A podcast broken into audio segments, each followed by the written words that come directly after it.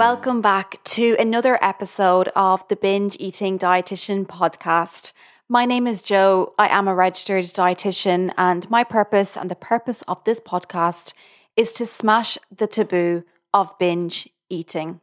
And today I am going to be doing that by bringing you an episode all about the most common shared experiences of people who binge eat.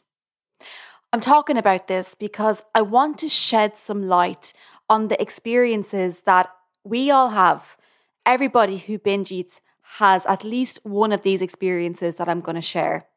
And these experiences are so common to anyone who binge eats.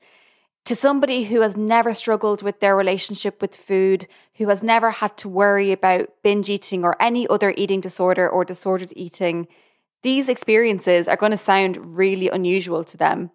But to you and me who know what it's like to binge eat, you are going to resonate with some of these experiences. And the purpose of today's podcast is just to put them out there and to let you know that you are not the only person who experiences these. Because I know that when they are happening to you and you are in the moment of experiencing it, it can seem so isolating, so lonely, and just like you are the only person in the world who is going through this. So, in this episode, I am going to share six of the most common experiences that people who binge eat go through. And I've split them. I have some for before binge eating happens, some for during a binge, and then some for after a binge as well. Just my usual disclaimer before I get started please don't take any health advice from our podcast. This is just for educational and entertainment purposes only and not a substitute for medical advice. All right, let's get into it. Here are six of the most common experiences that people who binge eat go through. The first one relates to something that happens before a binge, and that is you are constantly looking over your shoulder, waiting for a binge to come. When you struggle with binge eating, it can feel like you are always on edge, like you are always waiting for a binge to happen you have a general feeling of being unsettled, like there's something bothering you, like you have an itch to scratch. And sometimes you may not be able to put your finger on exactly what is going on. You just feel in some way anxious, unsettled, like something is bothering you. It's almost like you have accepted that a binge is going to happen. It's just a case of when. So you're always looking over your shoulder to see if there's a trigger there or if there's something that is going to distract you and cause you to binge eat. I believe that this is especially relevant for those of you who try to make up for your binges by restricting. So, when you are restricting or you're just on a diet, when you're in that calorie deficit, that's enough, of course, enough to trigger a binge, but it's enough to cause an increase in hormones that keep you at a heightened state of alert. I'm talking the hormones, usually adrenaline and cortisol. Those are our stress hormones. And when we are in a calorie deficit, that is a form of stress for the body. So those hormones can be increased. The second shared experience of people who binge eat is also related to before a binge, and it is that you are always trying to seek out excuses to eat. This crops up everywhere in your social life, during your workday. You're always trying to find excuses or avenues where you can get food. So, uh, to give you some examples, you may not really enjoy baking, but when you struggle with binge eating, you'll find any excuse to whip up a birthday cake for someone in work's birthday or make cupcakes for the kids or, oh, I'll just throw together some banana bread because I have some bananas that are going bad. There's always that want to do something relating to food. You may say to a friend, Do you want to go for a coffee? And then when you get to the coffee shop, say, I will definitely get a brownie as well.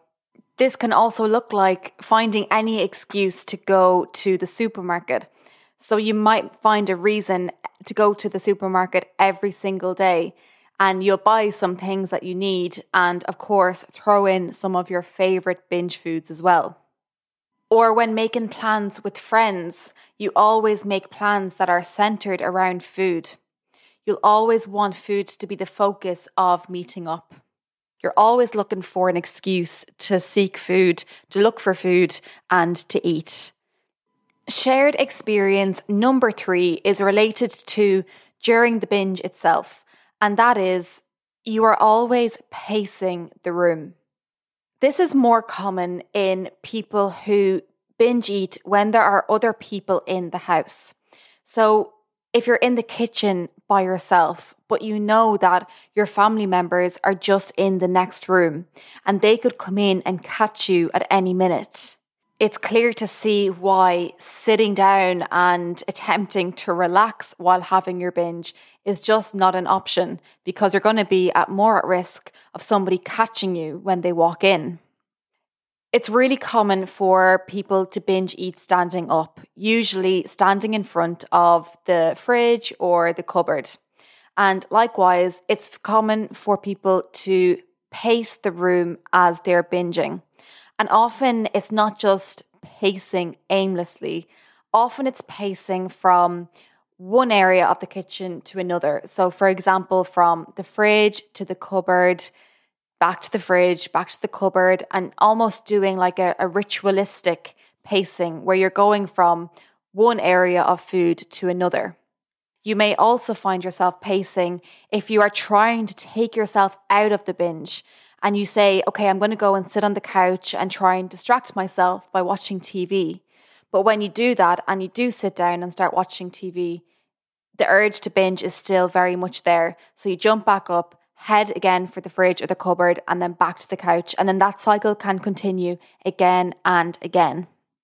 It's a continuation from what I mentioned in point one about always looking over your shoulder, always been on that heightened state of awareness, waiting for something to happen.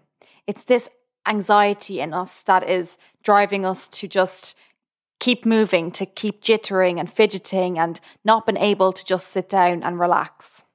Common shared experience of people with binge eating number four is also related to during the binge itself, and it is binging on food when you really don't want it. Sometimes binges are enjoyable experiences, and it can be really hard to say that out loud. But if you enjoy your binging, then that's fine. And I recorded a podcast quite a while back now about the positives of binge eating. So if you enjoy your binges and you haven't listened to that episode, go back and listen to that, and it will shed some light on why that is. When you are binging, you may be really enjoying the food that you're having, but you also may not be. A shared experience of binge eaters is that you can be shoveling food into your mouth without tasting it, without even much attention to what the food is. Usually, once the food ticks the box of being a tasty food, usually with some element of sugar and or fat in it, then it tends to be welcome during a binge. And there can be lots of reasons why we do this. Why do we shovel food into our mouths that we don't even really like that much? A really common reason is that while you are shoveling the food into your mouth, you are also planning your restriction later today or tomorrow. So you know that you aren't going to have access to foods with sugar and fat in tomorrow because you're going to be restricting. So you just are trying to shovel in as much as you can. It's what's commonly called Last Supper eating. And I do believe that Last Supper eating is at play for a lot of binges, and certainly for a lot of the time where you're just trying to get in as much food as you possibly can before the restriction starts. It may also be that you are trying to make yourself feel sick so that you are turned off food, so that food won't interest you for the next however many hours or days. You just want to be free from food a little bit. If you are trying to eat as much food as you possibly can and There is no element of enjoyment at play. Instead, it feels more like an act of self harm. I would really encourage you to speak to your GP or primary care physician about that because food can be used for self harm. It can be used as a method of self destruction. And this is more than just having feelings of low self worth and feeling like you don't deserve to have um, a quote unquote normal relationship with food. It's more than that. It's that you actually want to do real harm to yourself through eating vast quantities of food. So, if that's resonating with you and you have engaged in binge eating for self harm or another act of self harm, then I would really encourage you to get to your doctor and talk to them about that shared experience that only us bingers will understand is that binging feels like a way of blanking out or zoning out of your day, of your life, of your thoughts. There's a really common phrase, and I think I've said it on the podcast before people who binge eat think about food all of the time, except when they are actually binging. Is this you? Maybe this is the only time in your day that you have that you aren't thinking about food. Maybe it's the only time of your day where you're not thinking about anything. If you're binging and your mind is just completely blank, it's completely zoned out, it's completely numb, then please know that this is something that is commonly experienced by people who binge eat. It sounds crazy to somebody who hasn't binged before or who hasn't had any issues with their relationship with food. But it is known, and it is known in research, that binging does help alleviate feelings of anxiety and stress and that feeling of constantly looking over your shoulder that I described at the beginning. It's really important to recognize that if you are zoning out when you are binge eating, is that playing a role in your life? Is that the only time that you have in the day just for your mind to completely relax? And if it is, well, then that can be a really strong point to start with in your binge eating recovery. Shared experience number six of people who binge eat is the binge eating hangover. And unlike a traditional hangover, the binge eating hangover doesn't always wait until the next day to rear its head. Sometimes, as soon as your mind has clicked back in, um, and usually at a point where you are feeling very full and you've realized what you've done, you realize that you've had a binge. That may be the point where the binge eating hangover sets in. And you know this a binge eating hangover is not just physical symptoms. Sure, things like nausea and a headache and extreme exhaustion can exist after a binge, but you also have the whole emotional side and the sensations and the feelings of guilt and shame and self hatred and self deprecation Binge eating hangovers can feel like a spiral into doom. And I know that sounds dramatic, but if you are somebody who has experienced a binge eating hangover, then I think you will agree with me that that is exactly how it feels. Everyone reacts differently to a binge, and their binge eating hangovers look quite different. Some people feel that they just want to switch off from the world, not engage with anybody or anything, so you might turn off your phone. Or you might go the other way and find yourself frantically Googling how to make up after a binge. I'll do a whole other episode on what to do after a binge. But I just want to acknowledge that I understand if you don't feel like doing anything that makes you feel better and that makes you feel good. If the last thing you feel like doing after a binge is calling a friend or going for a walk, then that is okay. Do what feels right to you in the moment. What I do strongly advise, though, is just turning inward, turn to yourself and say, I binge and I forgive myself. Binge eating is not a crime.